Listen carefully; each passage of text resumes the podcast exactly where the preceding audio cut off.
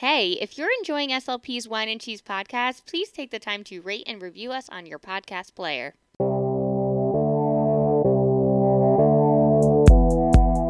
This is episode 119 Early Speech and Language featuring Leah Curtin.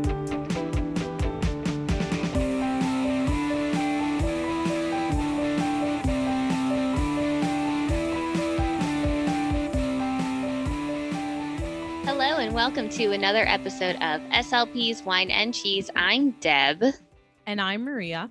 and here's our podcast. It's for the realistic SLP. Yeah, and today Maria's got a sponsored wine. Let's hear all about it. Yes.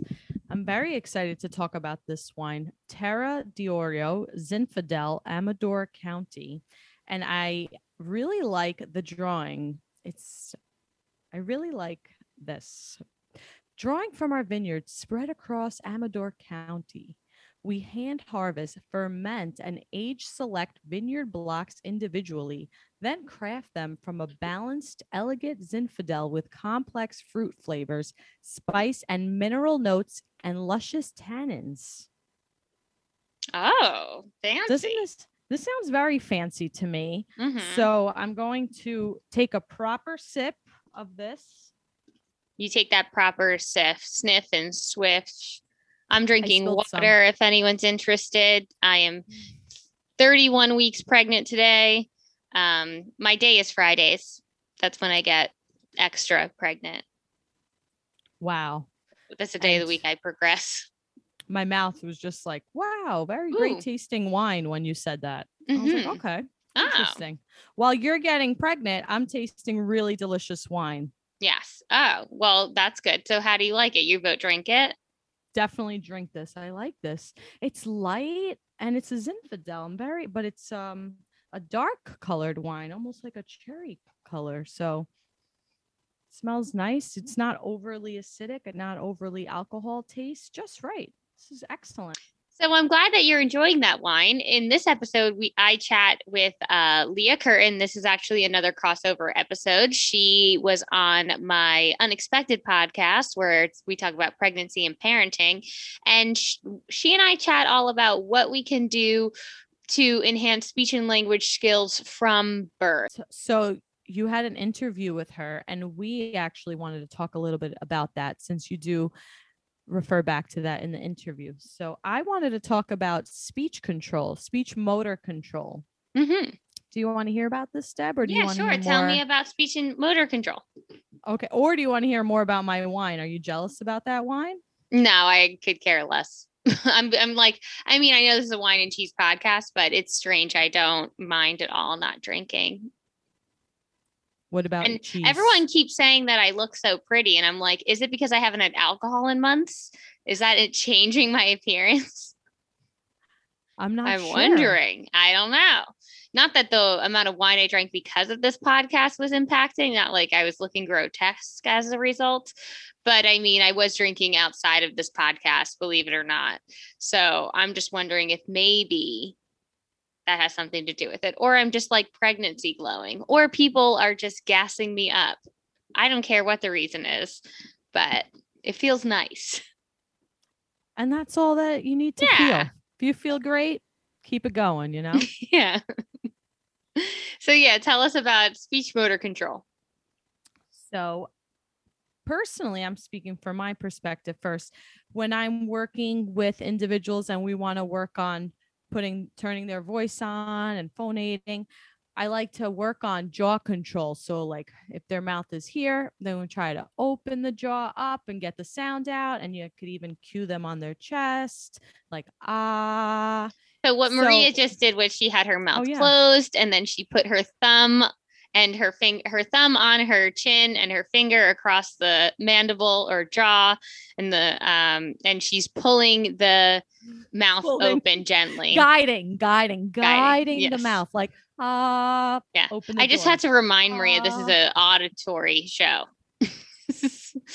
I got in the zone. right I was in it. Right. Okay.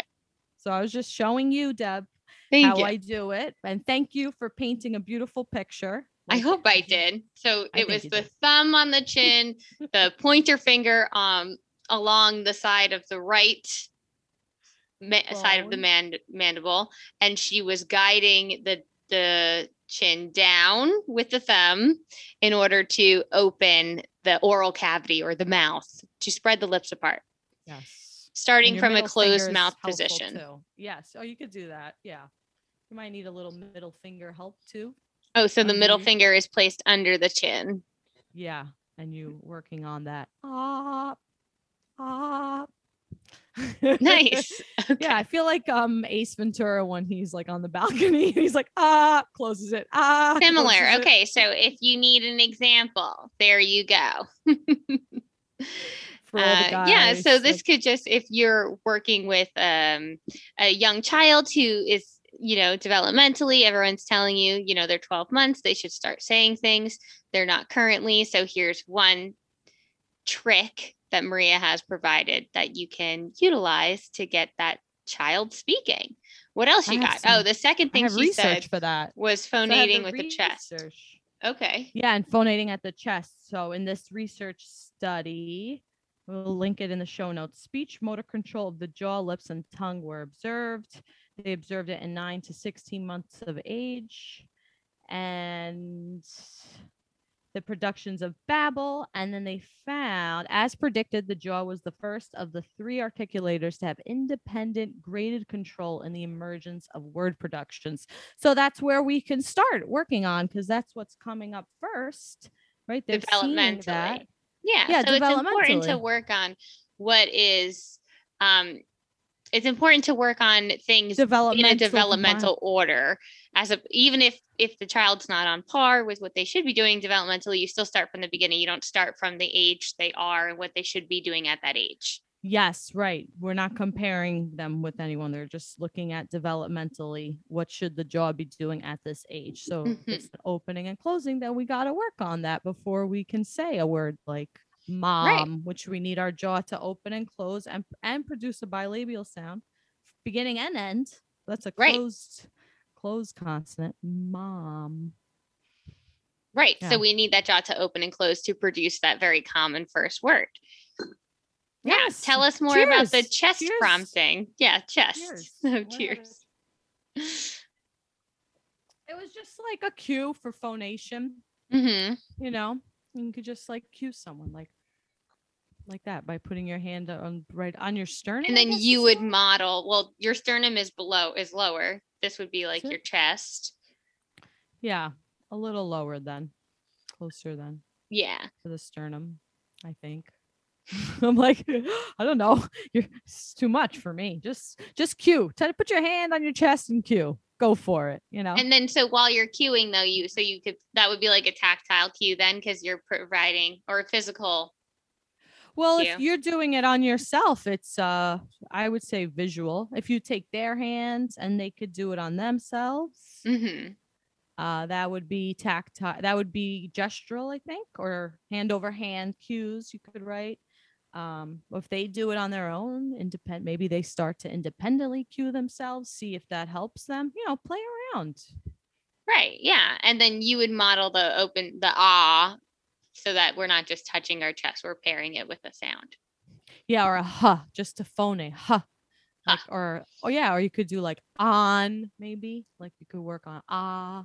right so the point would be yes you want to ch- put the che- your hand on your chest or have the child do that in order to cue the phonation but you'll want to pair that with some sort of sound Yes. Oh my God, such a good point. Good job, Deb. Yeah, That's pair it, pair it, pair it with toys. Put stuff on your head. Put stuff on the floor. I love puzzles for that reason because you're putting the puzzle on about how many times you want, how many puzzle pieces you want. You Right, want eight, yeah. you want 12, 50? No, I'm just kidding. wonderful that's a lot that's a big much. puzzle um too much. so then yeah those are just some things that you can get going to prompt some speech sounds in young children and then in terms of language so i was checking out on the informed slp and um, what i noticed they had an article talking about parent goals are closely linked to the way in which parents read to their children, their parent, their reading styles. So, as an EI therapist, um, you know, many speech therapists they love books because they provide a rich language model and can facilitate language.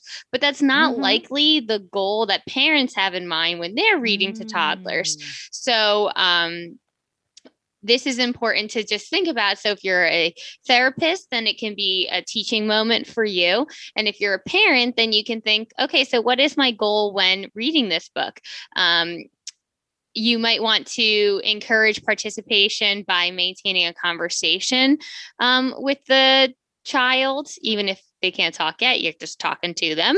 Um, and then also, you can encourage participation by providing information about the text. So um, that they can have like social cohesion and understanding of the the story. So think about your reading style if you're a therapist or a parent, and um, what your goals are. Are you just reading the book and turning the pages, or are you trying to increase vocabulary or increase engagement or increase comprehension? So um, that's important to think about when you are reading to young children, which is something that is highly recommended from birth. I like to work on he or she is and then the action word ing because it's okay. a good what question. What are they doing? And then you mm-hmm. can have like cue them with he is and see if they know the verb.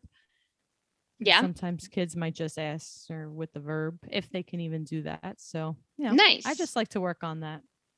But that was a really excellent point because actually, now that I'm thinking about it, when I ask those questions, I should make sure that the parents know that's what we're working on when we read books so the parents can carry it over.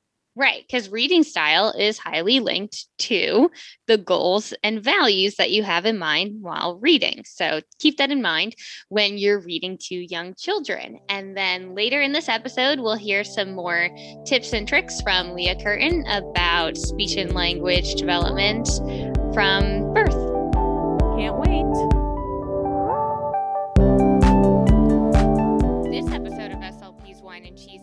To you by the Unexpected Podcast, hosted by me, Deborah Brooks, also co host of SLP's Wine and Cheese podcast. This show is all about the unexpected elements of parenting and pregnancy. Each week, I take you along my pregnancy journey and I have interviews with new, expecting, and seasoned moms. Also, here and there, I check in with my comedian husband, Mike Racine, to see where his head's at along his journey to fatherhood. So check it out, it's on Apple Podcasts. Hello and welcome back, Leah. Leah Curtin is a speech language pathologist. So today we're going to chat more about what we can do from birth to increase speech and language uh, skills and well i guess like we're just going to bombard them right? Um we're not expecting too much from them. Um yeah so so from from day one should we should we be just uh calm or should we just start blabbing at them? What? Um i think i think you're just reading your baby like mm-hmm. um calm in that obviously some startling noises just re you know you're learning from each other. So you're learning from your baby and your baby's learning from you. So just like you want them to respond to your cues you're going to be taking cues from your baby if you recognize you're talking too loud like um you're making observations of them. So they're going to be teaching you right. They might do um, like a startle response if you're yeah. speaking too loud. Okay. Yeah yeah so you can adjust your voice your tone and volume according to their like physical behavior right. um, and so would you start just reading books to them from the first day?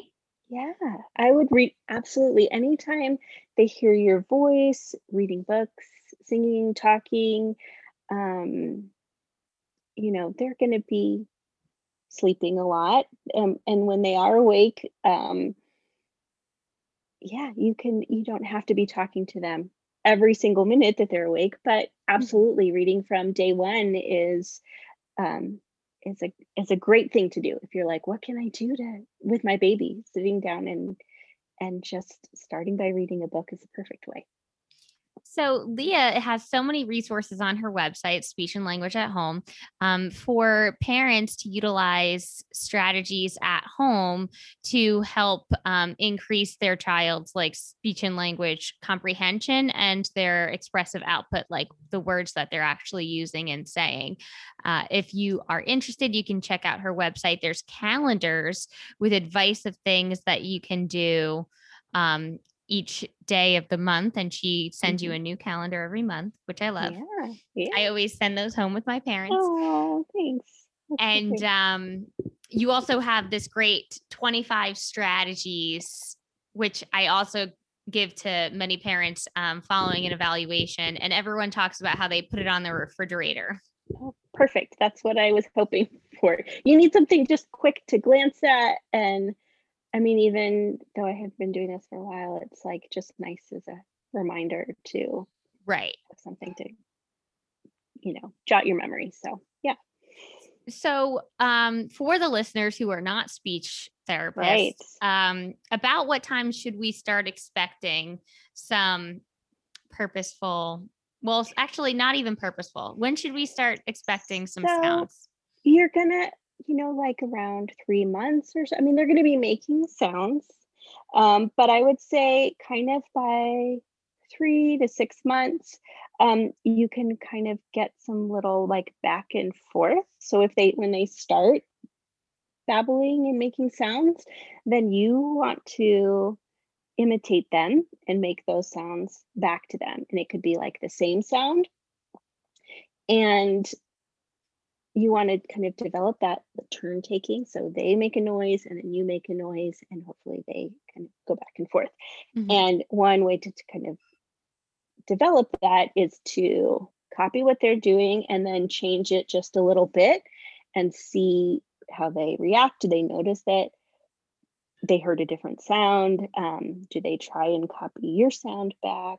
And what are um, some indicators of them noticing? How do you know if your baby notices um you, like their eye contact if they're looking at you you know if you uh, you know go up at the end do they you know do their eyes widen? Do they um if maybe they're not maybe they're just um laying on the blanket and making sounds playing by themselves because a lot of that will just be exploring you know they're just using their voice as um sort of sensory play sometimes um, just to feel how it sounds in their mouth. Like they enjoy they the sensation of yeah. the vibrating. That's what they're not the sensory play. right. They're not doing it initially to communicate with you. Right. it's just something part of their body that they realize that they can they can make that happen. And so they're mm-hmm. just exploring it.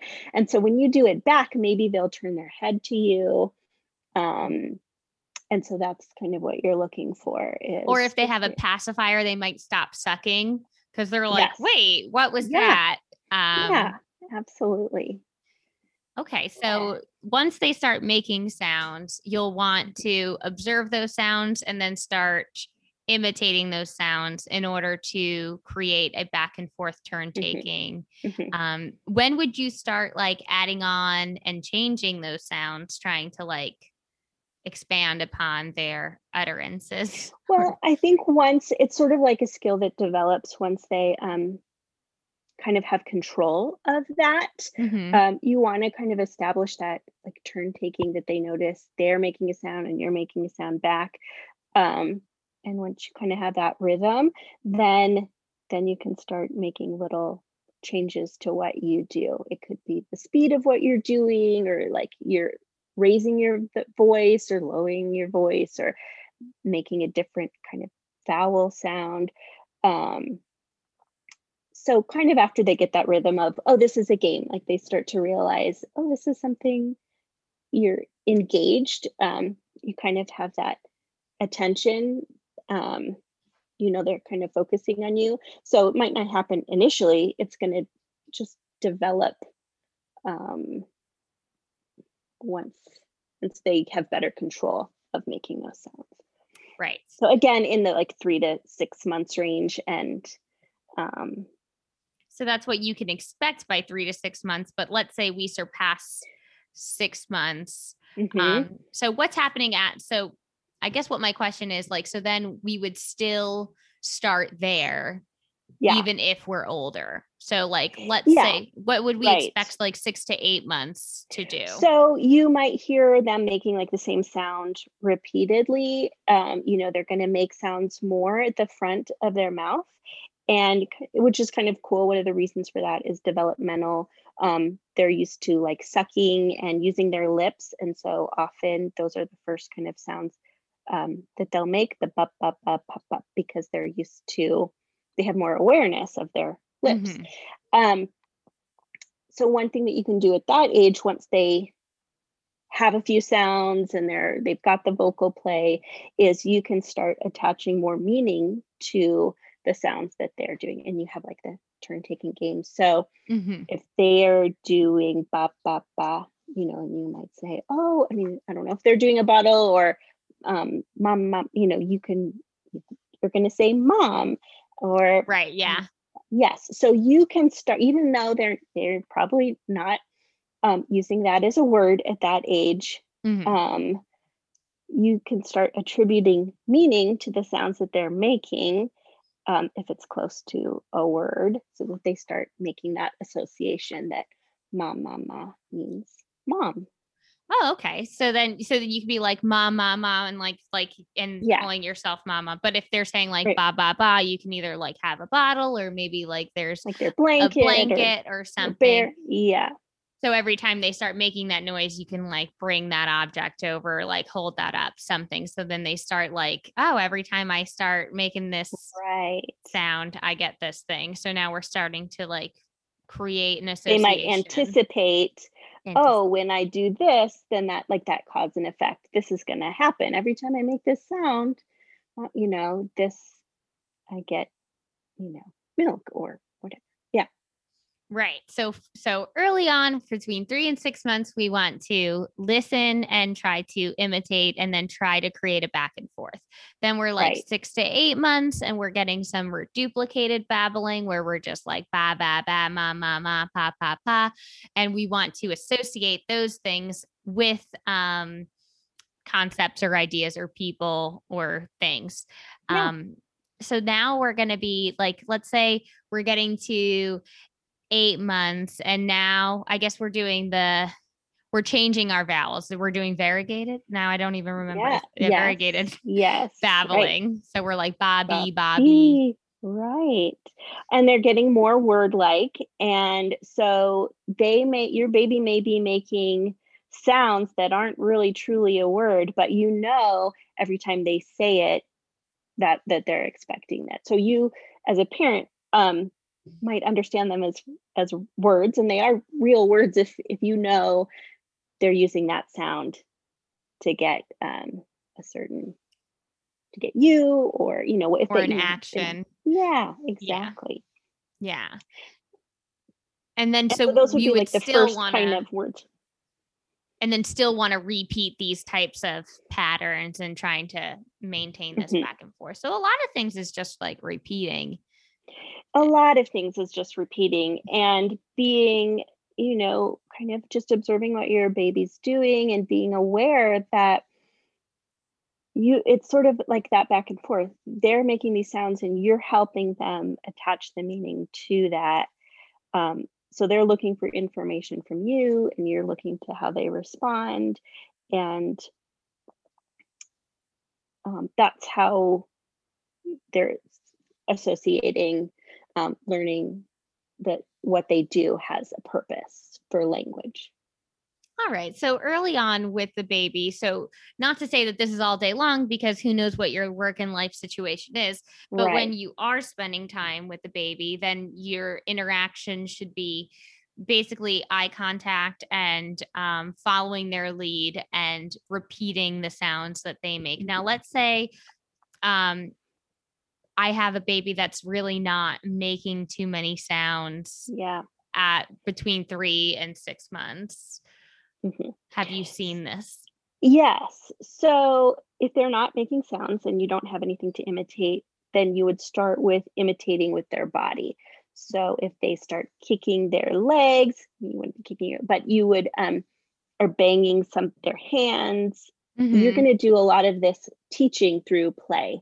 So it could be um, movement based. So if they're not making movements with their mouth yet and sounds with their mouth, um, you're going to want to build that turn taking through their actions.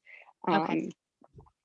Yes, and so they're still so like learning. banging a drum, banging on a table, clapping mm-hmm. hands. Mm-hmm. Okay. Mm-hmm. And then there's the the like pause. So maybe they're like banging their hands really fast, and you start doing it, and then they stop to watch you, and then you stop, and they're kind of getting that sort of like that rhythm of conversation that we're we're doing this back and forth and then there might be like a pause and you're waiting to see what they do. There's this cause and effect. So even if it's not through vocal play um, that's really good for building early conversation turn taking skills. Got it so if we can't imitate sounds then we're going to imitate movement. Um, right. So then, if we get to an older age, right? So mm-hmm. we're like 12 months, 15 months, and we're still not really making right. too many sounds, or if we are, um, we're not m- turning those into words and we're not really mm-hmm. repeating. What would be some suggestions? So at that, you're really wanting to still focus on the imitation because that's a really strong skill to have. And let's say they are imitating physically. But you're kind of yes, physically, okay. and you're kind of stuck there. Mm-hmm. Um, so what you would want to do is just like um, attaching meaning to those sounds. You want to attach meaning to those movements. So let's say they're you're you know banging, maybe they're starting to bring their hands together for clapping. So you're going to be like, yay, you know, every, you want them to clap if they're excited. Um, so you're helping them make connections between that their actions can have communication. So um, even if they're not able to use their sounds to tell you words, they might be using gestures. So you're going to really want to use that imitation skill to help teach them you know when they bring their hands up that means you want up so you're going to help pick them up. Mm-hmm. um, you know they might learn to shake their head no and so they're not able to express no but they're using gestures to tell you they're using their body so. Okay. Yeah. Yeah and if they're bringing their hands together you can start uh, creating signs for more and ball Right. Um, those are just the two off the top of my head that involve your hands coming. I'm sure there's way more than that. Yeah. Um, okay. Yeah. yeah. And then, so from if you could give like let's like try to sum it up to be like mm-hmm. 5 mm-hmm. tips to um every day to increase right. speech and language at home yeah. from the start, what would you say? Okay, so I would say developing like a good relationship with your I mean just being observant. So, mm-hmm. you know, following their moods um you're so you're following their lead is it something that they're enjoying like reading their body language i guess mm-hmm. um, would be one thing that you can learn from your baby um, working on that imitation either if it's through vocal play or through body.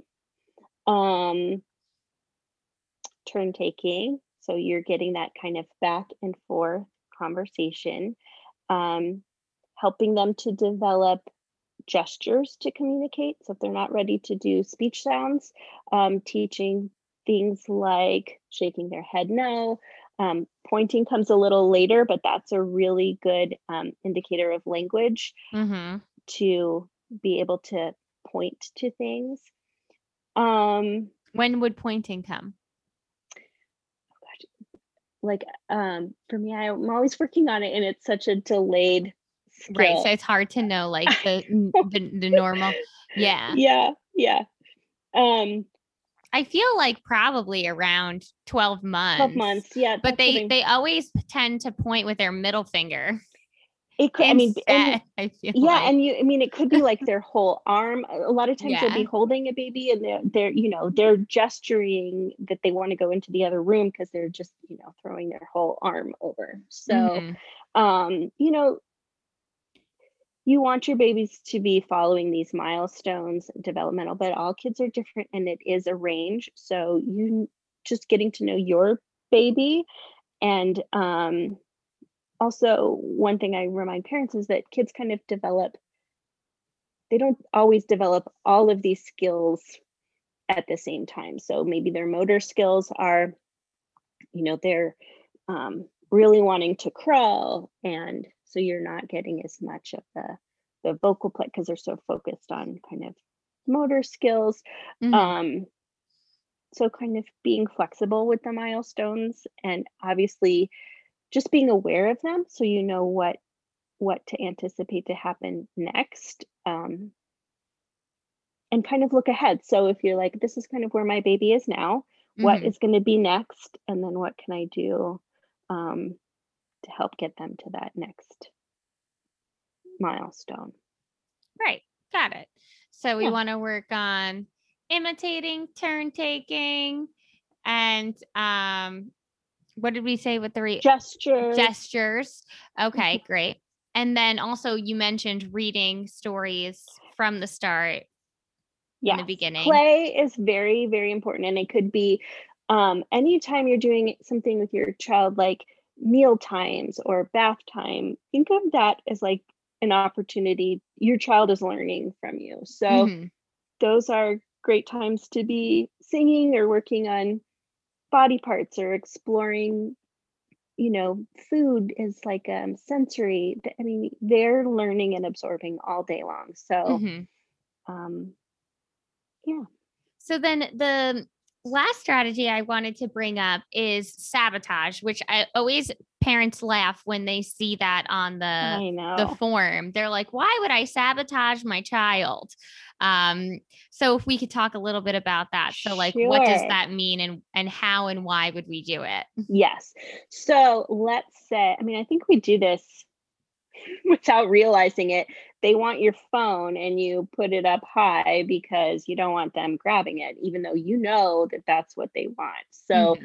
they're going to let you know by you know maybe throwing a little fit or something but and that's intrinsically motivating to them so like totally. that they they are going to want that phone because it's naturally satisfying to them to have it. So that's yeah. why they're going to be more motivated to try to like communicate with you um, right. to get it. So that's a right. great opportunity to start capitalizing on on yeah. their language. Exactly. So maybe you, you know, don't really want them to have the phone, but there's, you know, maybe a bottle of bubbles or some toy that they um or something they can have like a water bottle.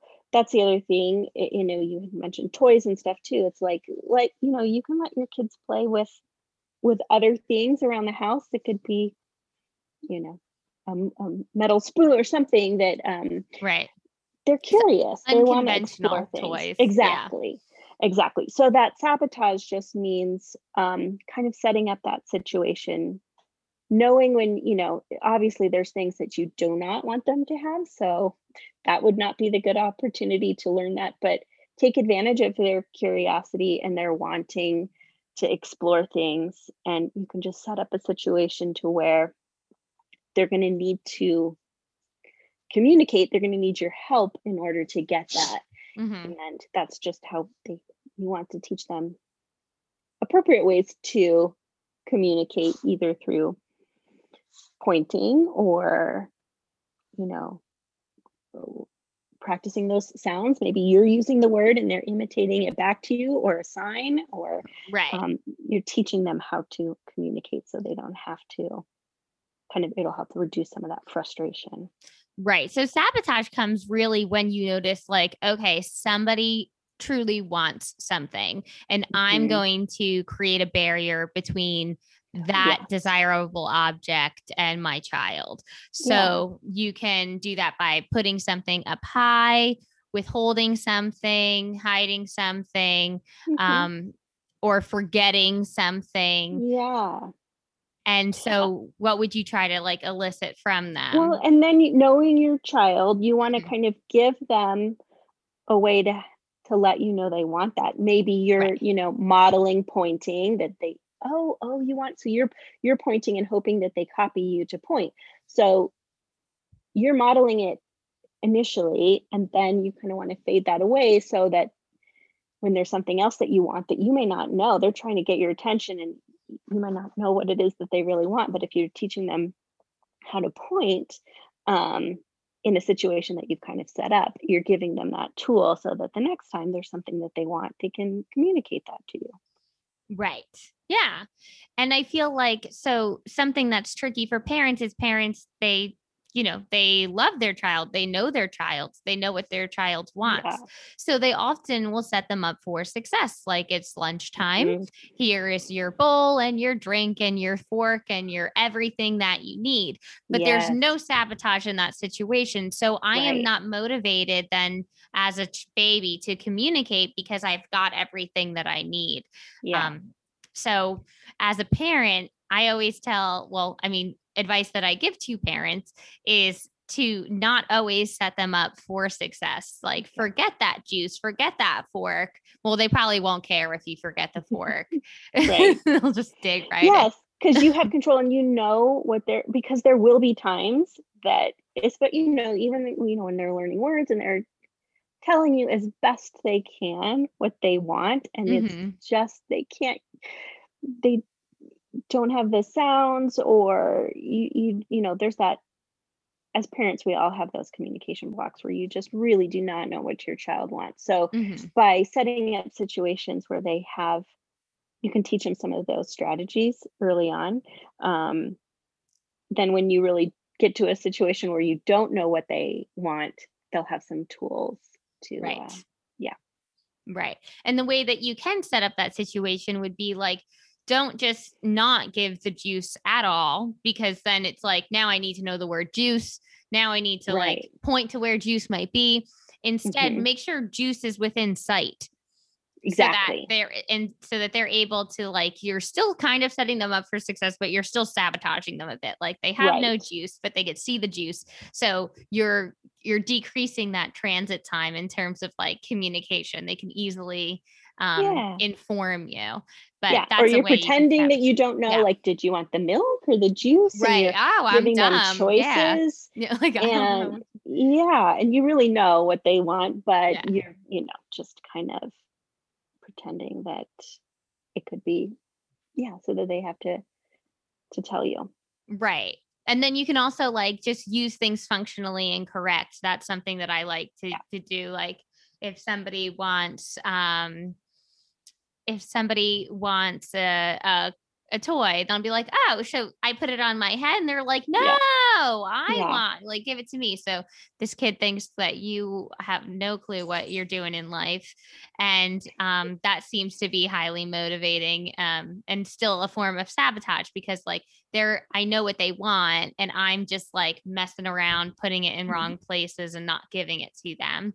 Um, right. So that's my favorite strategy to yeah. to work on. I think parents do it when they don't really realize that that's what it is, but mm-hmm. it's just being intentional about when you are uh, sabotaging things to control that because yeah when you actually know oh no this is something that they want so right and then before we finish though um, you've mentioned so many times like knowing your baby and reading your baby so advice i give mm-hmm. to parents is like know those cues for frustration.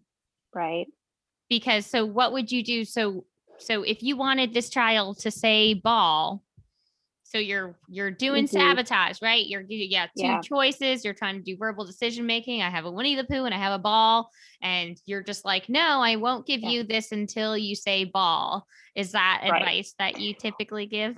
Well, you're gonna want to read your child, and you don't want to get them to the point where they're frustrated, overly frustrated. You want to keep reducing it to a point where um you're giving them enough help like you said having the juice on the table or you want to make it if they're frustrated like get help them to communicate put it right in front of them and you know you don't want to make it a negative experience. So no i wouldn't get to the point where they're overly frustrated.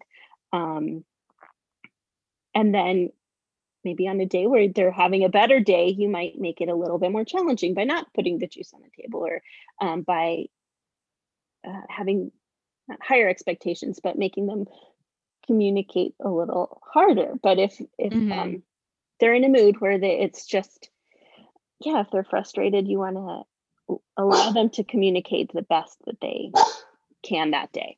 So Right. they're going to change from day to day. Right.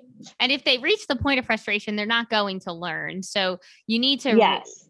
learn your child's cues, or if you're a therapist, you need to watch those Yeah. cues and find out where their threshold is. And Right. you And have to find a way for them to communicate with you so that you're not just giving in, but you're Yeah.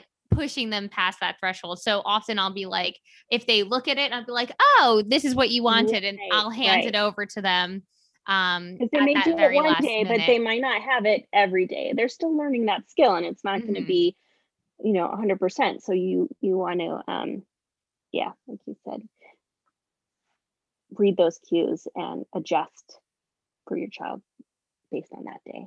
yeah, I'm reading this book, bringing bringing up Bebe, and it's about an American woman in France who learns from like French parenting, and it's all about like reading the the child's cues and and uh, so that's like probably the best advice that you can really give to anybody. Because you can read books, but every child is different. So you have to know what makes sense for. I mean, you're going to get a ton of advice, Yeah. and and you just have to like the more the more you know your child, um, you'll see what works for your child and what doesn't. Right, right, and everyone is different, and Yeah. if you Even kids are different because if you have more than one kid, you know what works for one kid, you're going to realize, oh, I have to I have to readjust and learn a whole new skill as as parents because what worked for one kid probably, you know, not going to work for every situation for your other kids. So, right. Yeah. And um, also, though, I keep saying before we wrap up, I keep thinking of things. yeah. Um, but if if somebody is not, if your child is not doing things in a timely manner, um, that Mhm. is completely fine. But at the same time, you don't want to like not confront these issues. So Right. certainly seek out help in early intervention related services for speech and language uh, evaluation just to make sure and also a Yeah. hearing evaluation maybe they can hear you Yes. Yes. I think just being aware of what those milestones are and not waiting too long if you have concerns.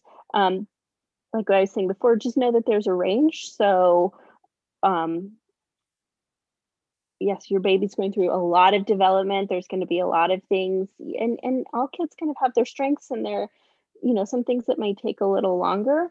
Um, but don't wait too too long. Definitely have that conversation with your your doctor um, if you are concerned because there could be even just small i mean just because there's a delay doesn't mean your child you know there's often some little things like when my child had some difficulties with um, physical development it was like just a few little tips and it really helped so Mhm. ask early if you do have Yeah, I mean, I'm a speech pathologist and I've been doing this for eight years, went to school for six, and I still like hear a tip, and I'm like, I would have never thought of that on my own. So everyone is still learning um, in every capacity of life. So the kids are Yeah. learning, the professionals are learning, the parents are learning. So just seek out help whenever you yeah all right. Well, thank you so much. I'm, I really appreciate you doing this episode. And if anybody wants more information on how to increase speech and language at home, then check out Leah's website, which is speechandlanguageathome.com. And also on Instagram, that's her same handle, That's our show, everyone. Thanks for listening to SLP's Wine and Cheese podcast. If you're loving the show, please take the time to rate and review us on your podcast player. If you want more bonus content, check us out at patreon.com slash SLP's Wine and Cheese.